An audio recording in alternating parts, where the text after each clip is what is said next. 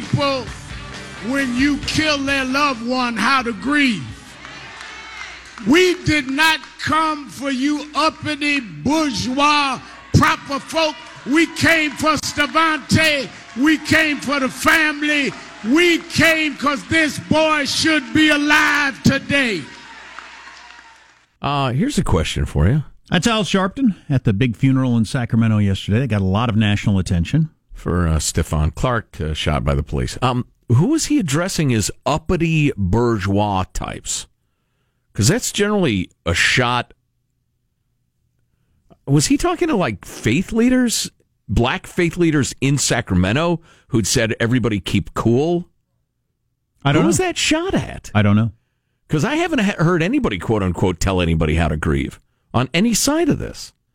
So I wonder who's... That hmm. might be the don't protest stuff, although Stevante, the brother, said uh, don't get all crazy with the protesting, so... Yeah, eventually. I don't know. Well, let's hear more from Al Sharpton yesterday. That there's nothing wrong with how these young people are standing up. They're not being violent. They're asking for you to stop being violent to them. They not try to hurt anybody. They're trying to express their pain.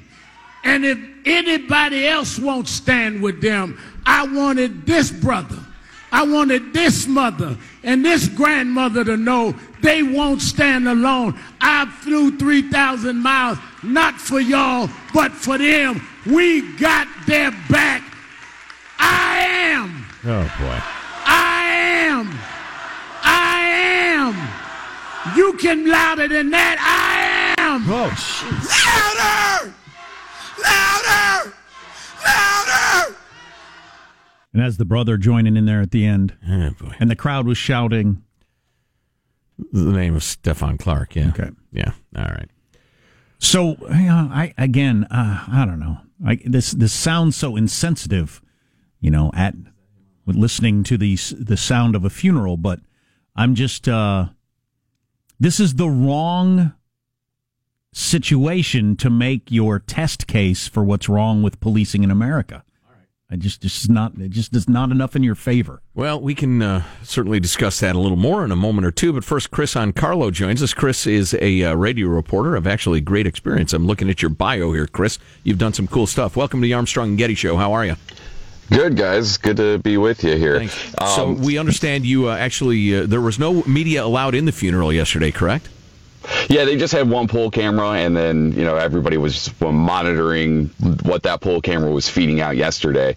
So, you know, we were all sitting there watching the same thing, and, and quite honestly, I think everyone was, um, I don't want to say surprised, but taken aback a little bit by uh, the way that Stevante really kind of seized the moment. And I, I, I'm not using a negative connotation there in terms of taken aback. It was just, it was one of those things where emotion clearly took over for him, and so to give some context into Reverend Al Sharpton's remarks of uppity bourgeois, what he was talking about is he he actually came on stage because Stevante, uh, after grabbing the mic from a woman that he did not know, and he was upset over the fact that there were these uh, other national groups that had kind of descended on Sacramento, and he felt as if they were trying to capitalize on his brother's death. Because and so, they were. Because they are. Yes. You're a reporter. You don't have to agree Sorry, with that. that was editorializing, Kris. Back to you.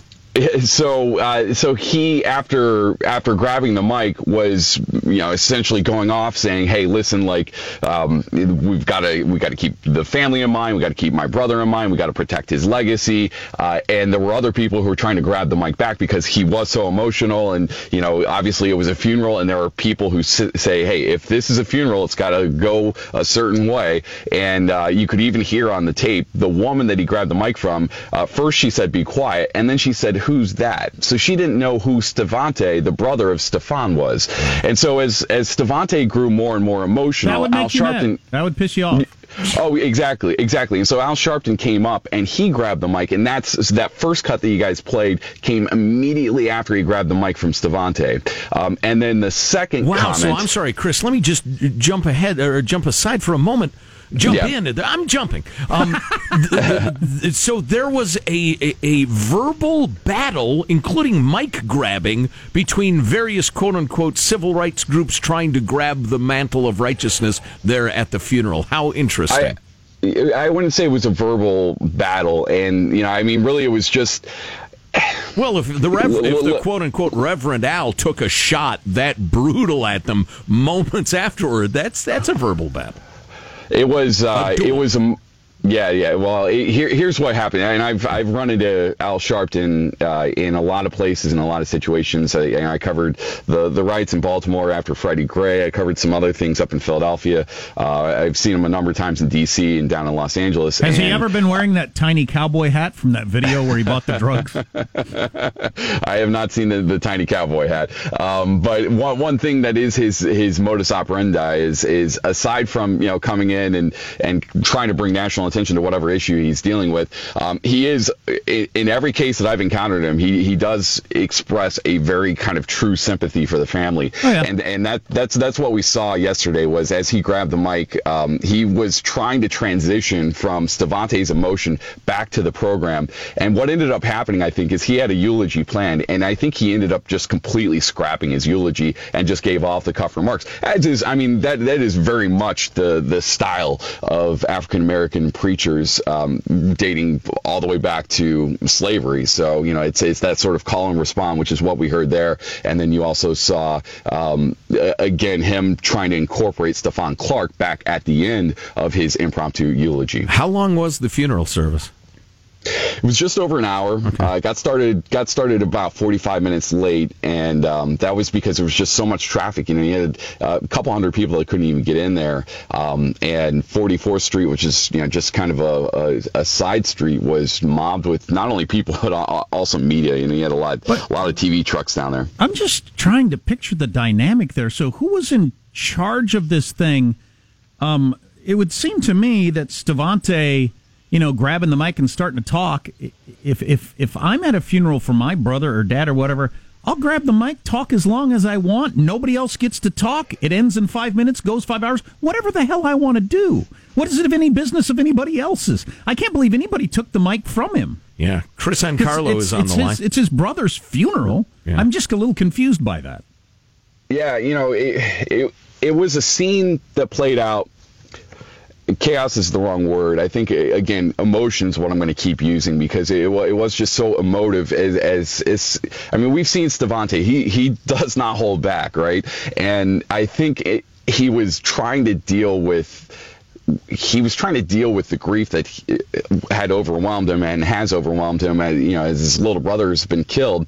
And so first you see him hug the casket, which is, you know, right beneath the lectern, and then he goes from just kind of being inconsolable at that moment to bounding on stage and um and, and and kind of skipping for a second, and then you see him just uh, you know Reverend Al Sharpton comes over and hugs him, and you see him completely break down again, and and you can just see how this guy is is going from dealing with his brother's death, but also looking at, at all these people that are in in this sanctuary, many of whom he does not know, and trying to comprehend how. What happened to his brother, which has affected him on a personal and private level, also now is this huge national story. Right. And he said, and he said repeatedly, "Listen, I'm not, I'm not a celebrity. Don't take pictures of me. I'm not a celebrity. Stop taking pictures of me." Yeah, he's an and interesting dude. I'm not sure exactly what's going on with him, but it was clearly out of control from his point of view, and and and not about his brother,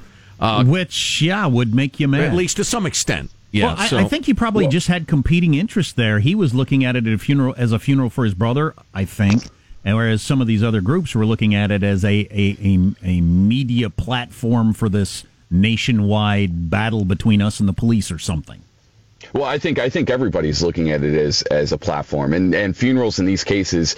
Again, I, I've covered a number of these funerals, and, and the funeral always ends up being as much a, a political statement as it is a commemoration of a person's life. And you know, people can argue whether or not that's appropriate, but it, it is a strategy that has been employed. You know, really going all the way back to Emmett Till. You, you remember Emmett Till? His body was just so badly desecrated in the bottom of the Mississippi River. His mom chose to have an open casket so that photographers photographers could take pictures of his body, right, and people could see what happened. So it's, it, it is a strategy to say, listen, this person has died. We don't believe that, that it is under uh, some sort of just circumstance. And so we are going to make this into an event where people have to pay attention to it. And so that's what we saw again yesterday. Reporter Kris Ankarlo. Hey, Kris, thanks a million. Good to talk to you.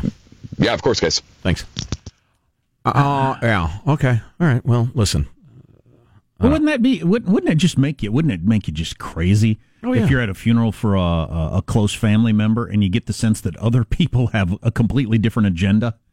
Yeah, but not completely different, because Stevante absolutely is interested in the politics of it and was aware that yesterday's service was, as uh, Kris put it, also partly about the politics of it. Yeah, so, he's, well, yeah. I just think I don't know he, if he was always that way. He seemed to be going back and forth with a number of emotions. Yeah. Which right. you might be. Right. You might be. Yeah. I'm not going to judge how to grieve. I'm not going to tell people how to grieve. Well, I, I'm not going to tell him how to grieve. I'm t- I'm saying I don't see how Al Sharpton or anybody else takes the microphone away from him. Unless mom comes and takes the microphone away from him. I think it's the family's business oh, no, who's I, talking in the microphone. Absolutely. I, I can't believe anybody took the microphone out of his hand. Well, that's a pretty good uh, illustration of the sort of people who were involved. Some of the people who were involved. Can you imagine being at a funeral for someone else's family and thinking, this is going wrong direction. I'm going to go up there and start talking. Wow. Okay. Yeah. Yeah. Yeah. Well, like I said, that's some information about some of the people involved. What did Don Imus refer to Al Sharpton as? A, uh, you got it. Charlatan civil rights leader. An intellectually and morally bankrupt charlatan, I think. Racist, bigoted civil rights charlatan. Yeah, that was Don Imus's view. Of course, Don Imus did beg for his career back from Al Sharpton, so Al Sharpton has some power in those quarters, apparently. So it's odd times we're living in. Yeah, yeah, yeah. Our text line is four one five, two nine five, K F T C. four one five, two nine five, K F T C. You're listening to the Armstrong and Getty Show. Armstrong and Getty. The conscience of the nation.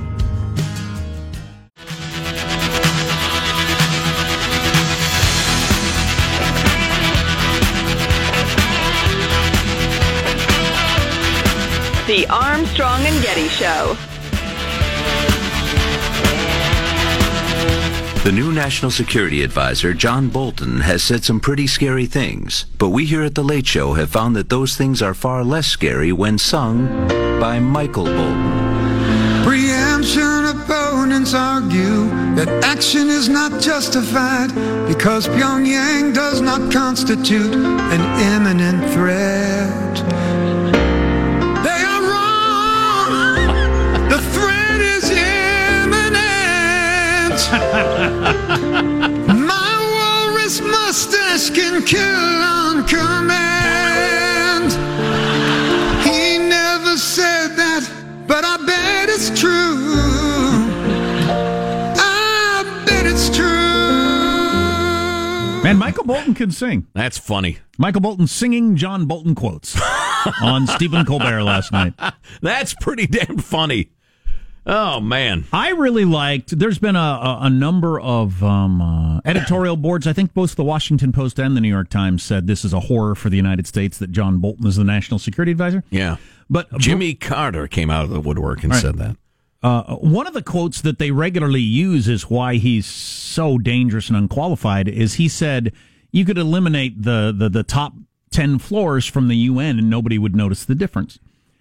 And Bret Stephens of the New York Hallelujah. Times, right? Bret Stephens of the New York Times wrote a column uh, referencing that and how horrified people are at that quote and saying, "Tell me where he's wrong about that." Yeah, and went through all of the sins of the U N that we know about in the last couple of years: stealing money, raping people, not doing anything in the face of all these horrible things that go on in the world. It's like a forty-story building. Tell me how you eliminate ten stories of that building and it has any bad effect on the world. Yet that, Amen, been, brother. Yet that quote is being used regularly to show how John Bolton's just so wildly out of control. Right. Doesn't even believe in the U N.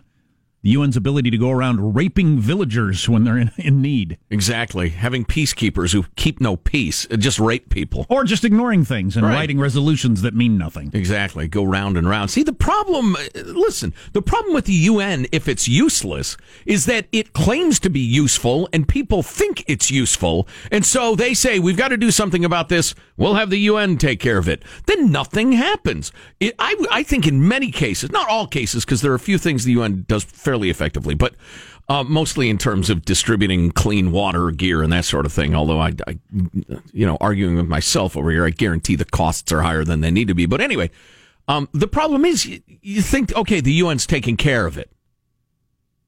You know, if it were rats in your kitchen and you had the U N take care of it, quote unquote, you'd have fifty rats in your kitchen when you got home from the couple of days you went away to have the U N take care of it. You're worse off than if nothing was done. Because then you'd seek a real solution. The U N is useless. It's terrible.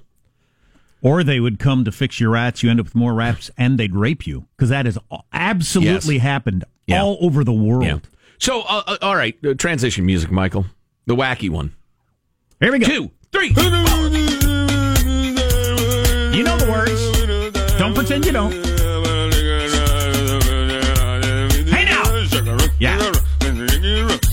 Men love it, women love it, children love it. All right, turn it off. Turn it off! Great sports story. I can't even believe this. This is crazy. I'm a little extra excited because I grew up in uh, the Chicago area and I was a huge Chicago Blackhawks fan. It's the hockey team there. Quirk of, of hockey, National Hockey League. You got two goalies. And then you have an emergency goalie who usually sits in the press box or in the stands or whatever and is practically never, ever used. I don't have the statistic on how often it's happened, but it's statistically never that this guy comes out of the stands. Well, the Blackhawks the other day, they're playing the team from Winnipeg. Their emergency goalie's this thirty-six-year-old accountant. He hasn't played in a high-stakes hockey game more than a decade. He played in college. He's never played in the N H L. Um... He's just there in case your first two goalies get hurt, so he, he knows how to he knows how to put on the outfit. Right, exactly. He knows where to stand. But he's now he plays in one of the high level amateur leagues in Chicago. He still plays hockey, but he's a thirty-six-year-old accountant. Well, just before the game, the team's starting goalie gets hurt, like in uh, pregame practice, and then in I think it's the third period of the game. Um, The other goalie, the backup goalie, gets hurt. He has to be taken out of the game. So they're like, Scott, Scott. This guy's name is Scott Foster. So he throws on the gear, and I just watched film of him coming out of the, the tunnel, and the other and the guys on the team were like, so this is the uh, the mysterious emergency goalie we've always had in theory. They give him fist bumps and all. He skates out onto the ice and absolutely stones the other team for fifteen minutes for the rest of the game, and they win the game. He played like an N H L all-star, this thirty-six-year-old accountant who was sitting uh, he's sitting up in the stands. So literally, there is a major league sports uh, the sport, and I grew up as a hockey fan playing hockey. I didn't know this. There is a major league sport where you can go from sitting in the stands to playing. Wow.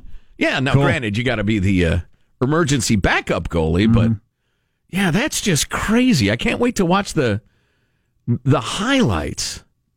He said he's been designated as the emergency goalie twelve or fifteen games this season. His usual duties involve sitting in the press box and taking advantage of the free food. That's pretty funny. So it's it's such a kind of, oh, there's some highlights. So it's such a kind of honorary thing that they've got like a rotating cast of guys who they get to go eat hot dogs for free, watch the game, and fantasize, you know, maybe someday, some crazy day in this crazy league, one of us will put down our hot dog and get in the game. And and for for him, it was last night. It actually happened. That's pretty funny. That's crazy. They should do that in all sports. That's so cool. I love it. Like your third string uh, field goal kicker or something like that. Is. Right. Just a fat guy who washes towels. Come out with some forty-year-old soccer coach thinking, oh, God, oh, God, oh, God. What's coming up in your news, Marshall Phillips? Well, we got the verdict in the trial of the widow of the Florida nightclub shooter. That is come in. And a wild development in North Korea relations with the West. Wait till you hear this one. Coming up minutes from now, Armstrong and Getty. Okay, I haven't heard this, so I will stay tuned. Man, I'm um, watching the highlights. This guy's made some great stops. What a cool story. Um, yeah, he had to be S and B's, if you know what I mean. I'm telling you. You're, you're listening to the Armstrong and Getty Show.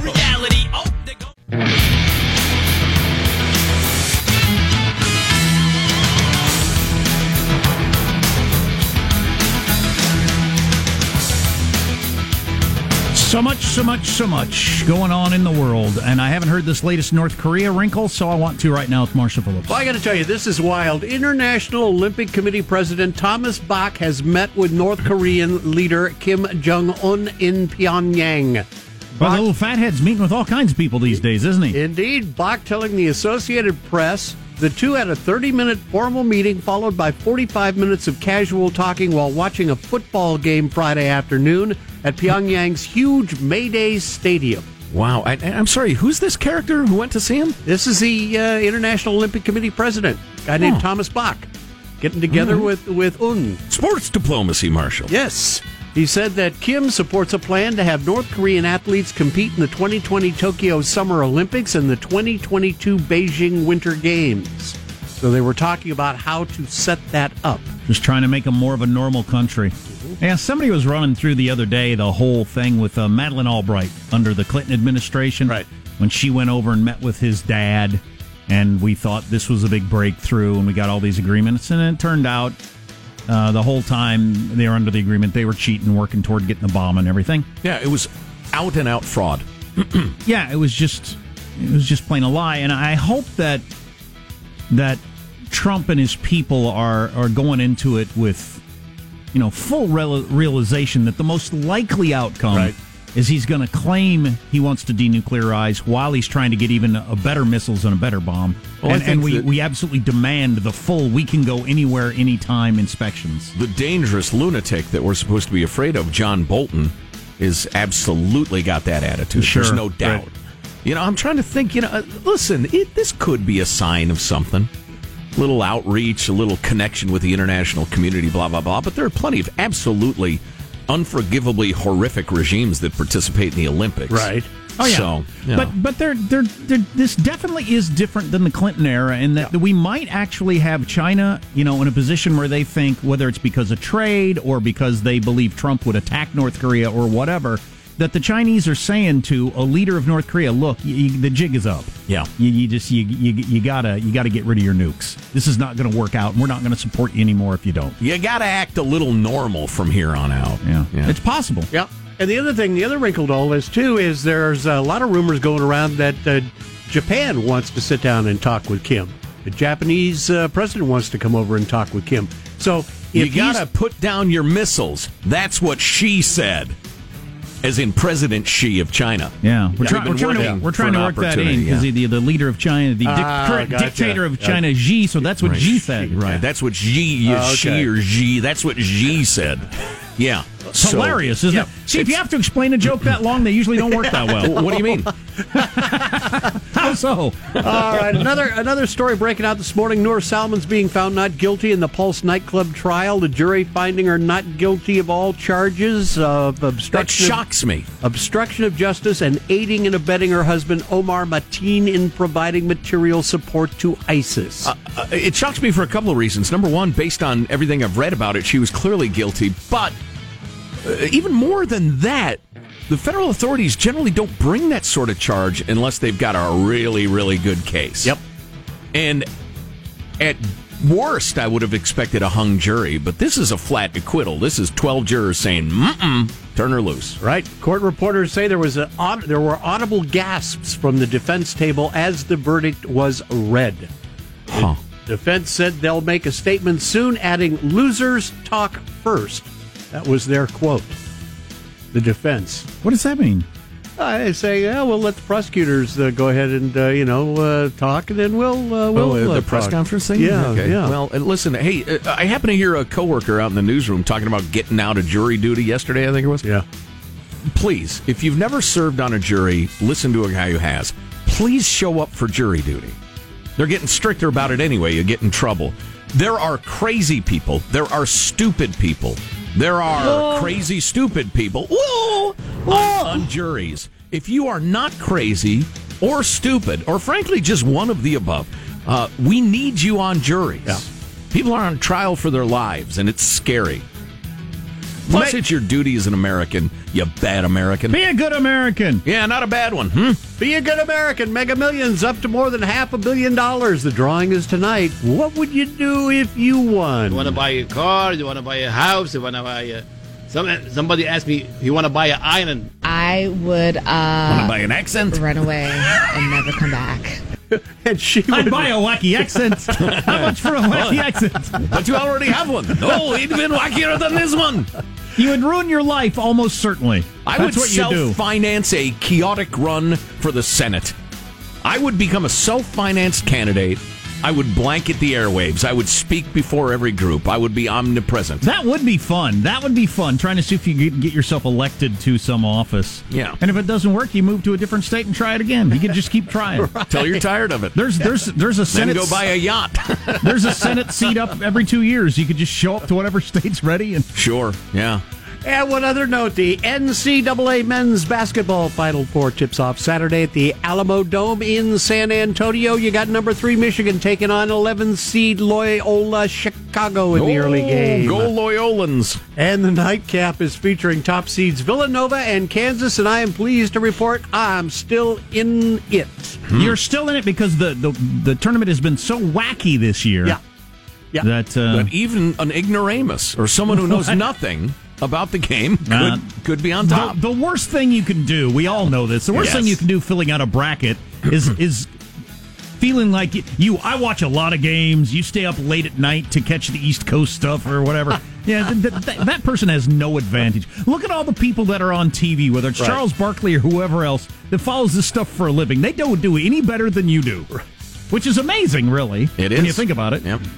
Alrighty, that's a wrap. That's your news. I'm Marshall Phillips, the Armstrong and Getty Show, the conscience of the nation. Michelangelo, bring me the eagle.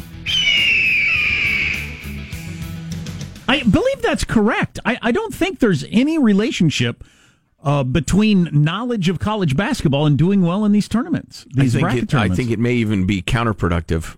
How could that be? Well, uh, because it's just a one game, and anything can happen in one game? Right. Yeah, especially now. That the guys don't stay for four years, right. So it's really hard to get a handle on you're trying who's to, a really good team. And you're trying to get, because most of the time they've never played each other, so you're trying to guess how this team will do against that right. team, right. just right. purely guessing, and you don't have any idea. Right, and pretty much everybody's inconsistent, so.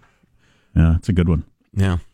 I think everybody who's barely paying attention wants to see a, le- a number eleven win, right? The Cinderella oh, yes. team. Oh, yeah. I certainly do. And that nun everybody's hot for right now?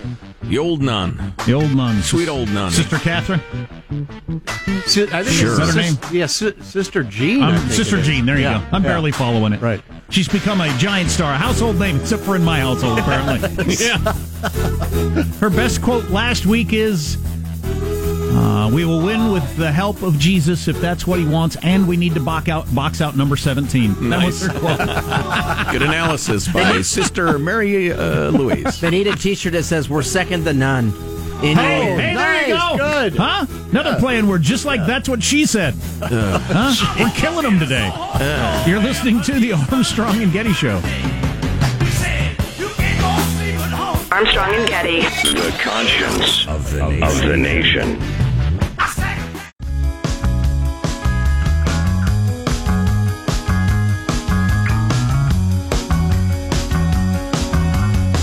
The Armstrong and Getty Show.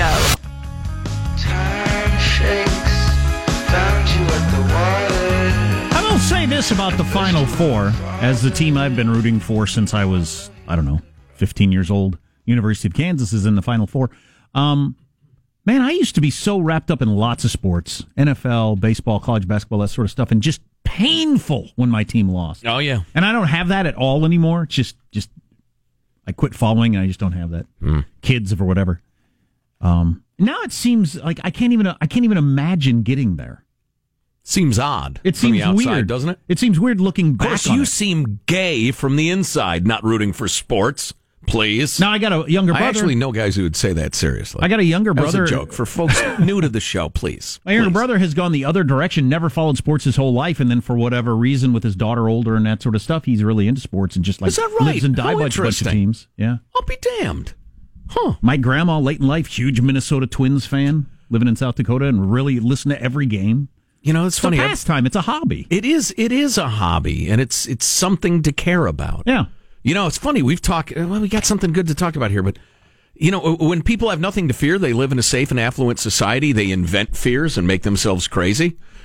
Well, I think maybe if you know you're you're in the coasting years, and other than your health, there's really not much you have a stake in. You need something. Sure. That's, there's nothing wrong with that. Absolutely not. No, I'm not. I'm not judging. I'm not looking down.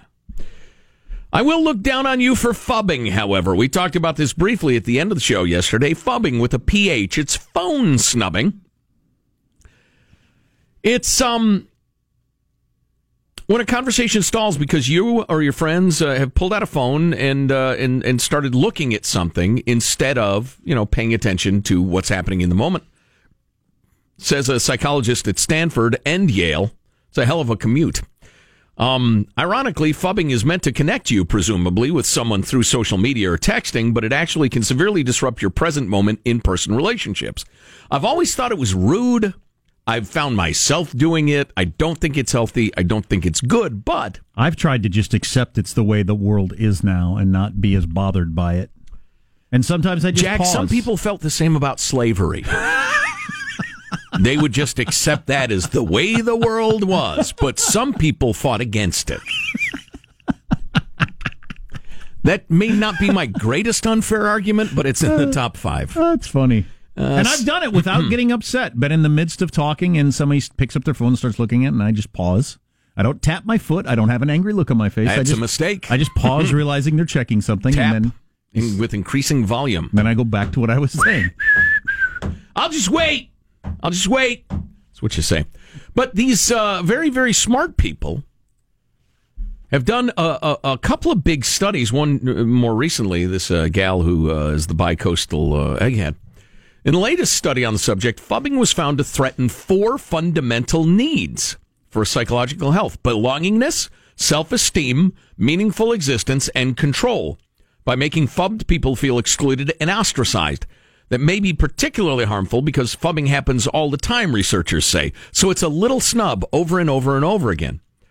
It can affect relationships, according to other research. Two separate studies uh, found that when spouses fub each other, they're more likely to experience depression and lower marital satisfaction.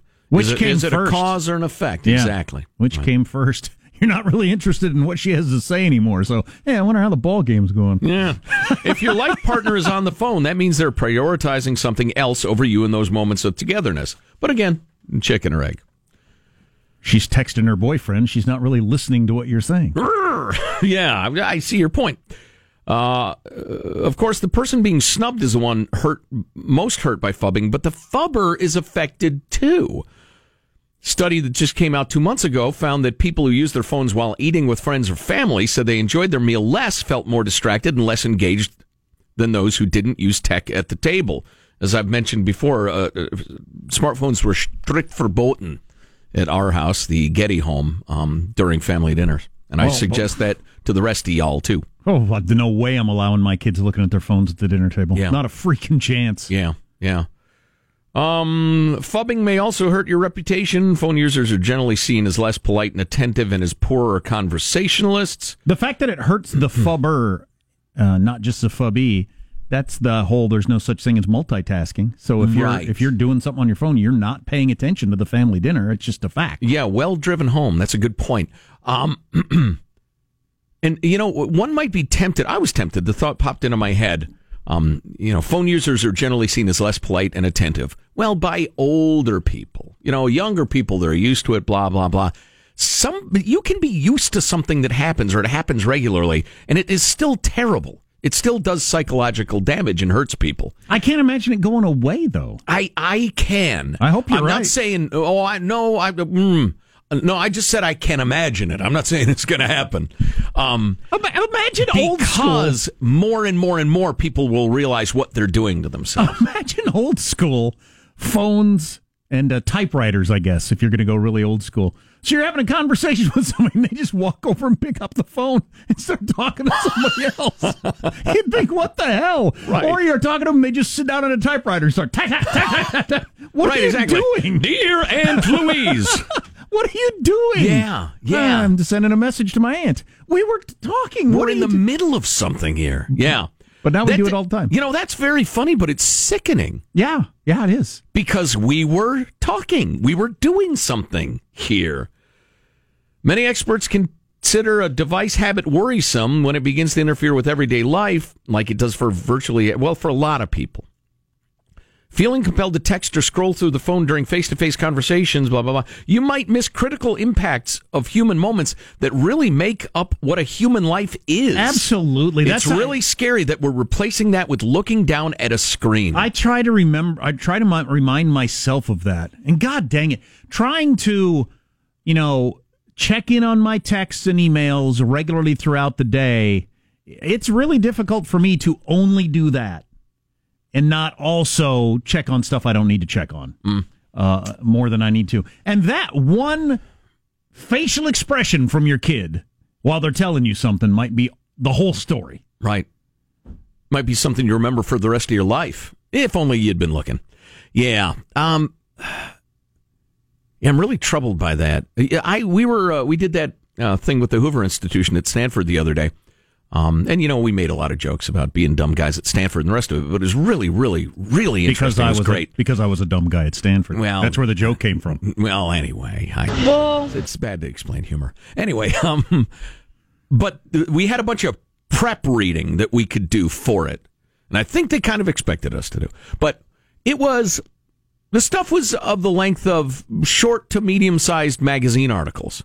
And I found myself struggling to focus long enough to read like a medium-sized, you know, web post, like, uh, you know, four pages, because I kept wanting to have my mind flit to something else, because it's used to flitting, flitting, flitting, and that scared me. Oh, yeah. That wasn't trying to read a fourteen hundred page biography of Genghis Khan. That was reading a, a five-pager. Oh, yeah. My... I thought, wait a minute, something has changed in your dome, son. Oh, yeah, no doubt about it. My attention span has uh, has changed for reading, and it, it it takes me effort to get into a, a long-form book. It's your brain adjusting to the modern real world. Right. It's so amazing it, how plastic your brain is. So that, that you don't go crazy, or you can take in the information the way it's being delivered to us now. Your your brain is plastic. I mean, that might just sound like, you know, trying to justify it, but you if you're going to take information in at the pace it's being given to us, for a job like ours, or whatever it is you do. Yeah, I think there's a reason there are skyrocketing, skyrocketing rates of anxiety. Oh, yeah, I don't I think it's a bad oh, idea. Of course it's bad. All of right, I'm leaving. Bad. I'm out. Good luck. Good luck with that. You're listening to the Armstrong and Getty Show.